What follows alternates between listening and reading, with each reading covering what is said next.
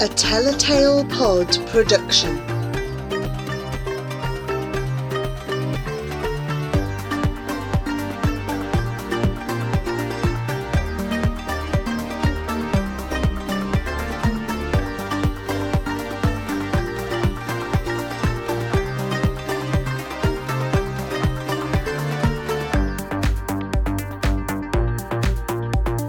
Asha and the Spirit Bird by Jasbinder Bilan.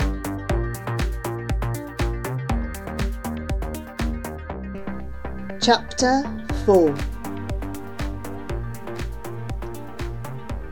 She finds me in the garden. All the anger has fled from my body and I feel drained. She brings me close to her and I bury my head into her shoulder. I'm sorry about all this, Asha. She wipes the tears from my face. But we have to do something. She leads me back inside and we stand beside the shrine. Let's light another diva, shall we? Ma? I whisper, feeling more tired than ever. Can you tell me the story of when I was born? I need to chase away the memories of Mina and the men invading our home. But you've heard it so many times before. She's smiling, though. She loves this story as much as I do.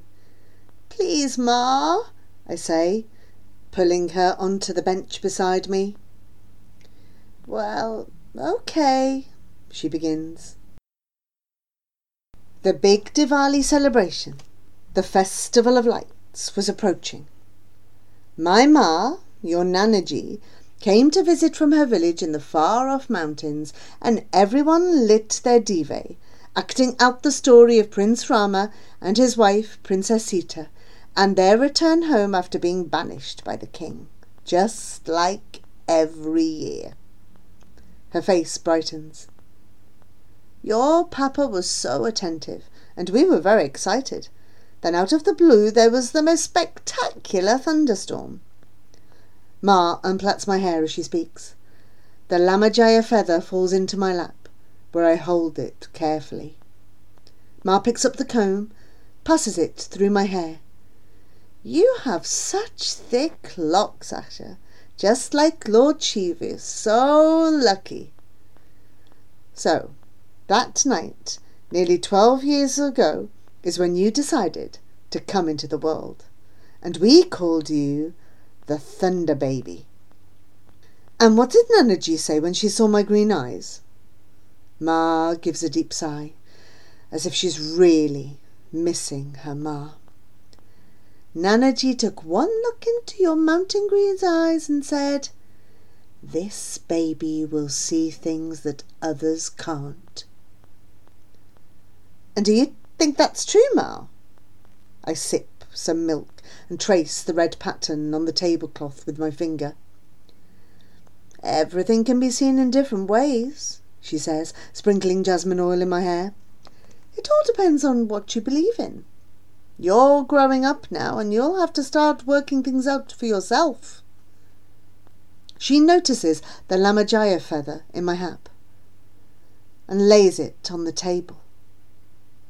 Where did you find it? Out in the garden, Ma. How would you know what form the spirits of our ancestors take? Ma's voice fades into the background, and the answer comes from somewhere else. Didn't I tell you, Asha, on that day when I left you? Lying still under the covers of fine white muslin, my breath beating out of me slow and laboured. I called you to come and sit beside me and not to be frightened, because I would never really leave you. My spirit soul would find a way back to you. If you look right into its eyes, they say you can gaze into its soul and tell if it belongs to your clan. Uh, are you okay, Asha? I lean against Ma. Hmm. Nanaji would have seen lots of lammergeiers because of where she was born in the mountains, And it makes me feel excited when I think of the one I saw earlier, especially after my memory dream. Ma, did Nanaji ever talk about lammergeiers? She used to tell a story that she once found a lammergeier chick in an abandoned nest high on a mountain ledge when she was looking after the family goats. She watched it for a few days, but no parent bird came to feed it. So she took it little titbits and reared it until it became a fledgling. She said it got big really quickly, even though it was still so young. She loved it, and it always came back to her even after it had grown up. That's what she told me, anyway. She replats my hair and puts the feather back. Then she pulls a red silk purse out of a knotted corner of her tunic. I took off my pendant to keep it safe from Mina. She holds the purse tenderly. And I think it's time you had it. My ma gave it to me when I was twelve and now it's your turn. I thought they'd taken it. I feel butterflies fluttering in my stomach and watch Ma as she brings it out. The pendant is shaped like a teardrop with a curved tip and has a tiny red gemstone in the end. She unclasps the long chain and hangs the necklace she has worn for as long as I can remember around my neck. I touch its surface which is like fine gold lace, and I wrap my fingers around it. Oh, Ma! I can't find the right words. It's beautiful. I'm honoured to have it, and I promise to look after it forever. Your Nanaji said to give it on your twelfth birthday, but I think you should have it now. It's been passed on through the generations, always to the eldest daughter. It's a very special gift, Asha. Ma holds my face in her hands. The pendant is in an ancient symbol called a buta, she says. It comes from the northern Himalayas. That's where Nanaji's family came from, where your mountain eyes are from, and where the Lammergeiers originate.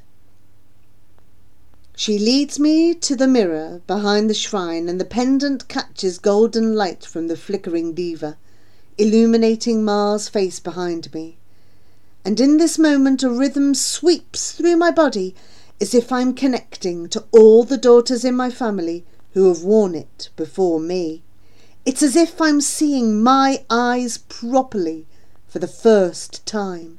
Mountain green, flecked with fury and the faces of my ancestors flashed across them like stars from the distant past.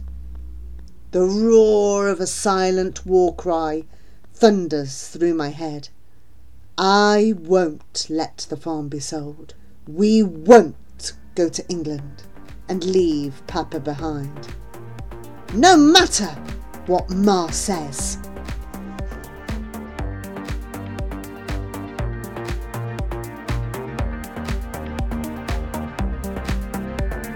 That was another Tell a Tale Pod production. Remember that you can follow, share, and find more of our podcasts at tellatalepod.podbean.com.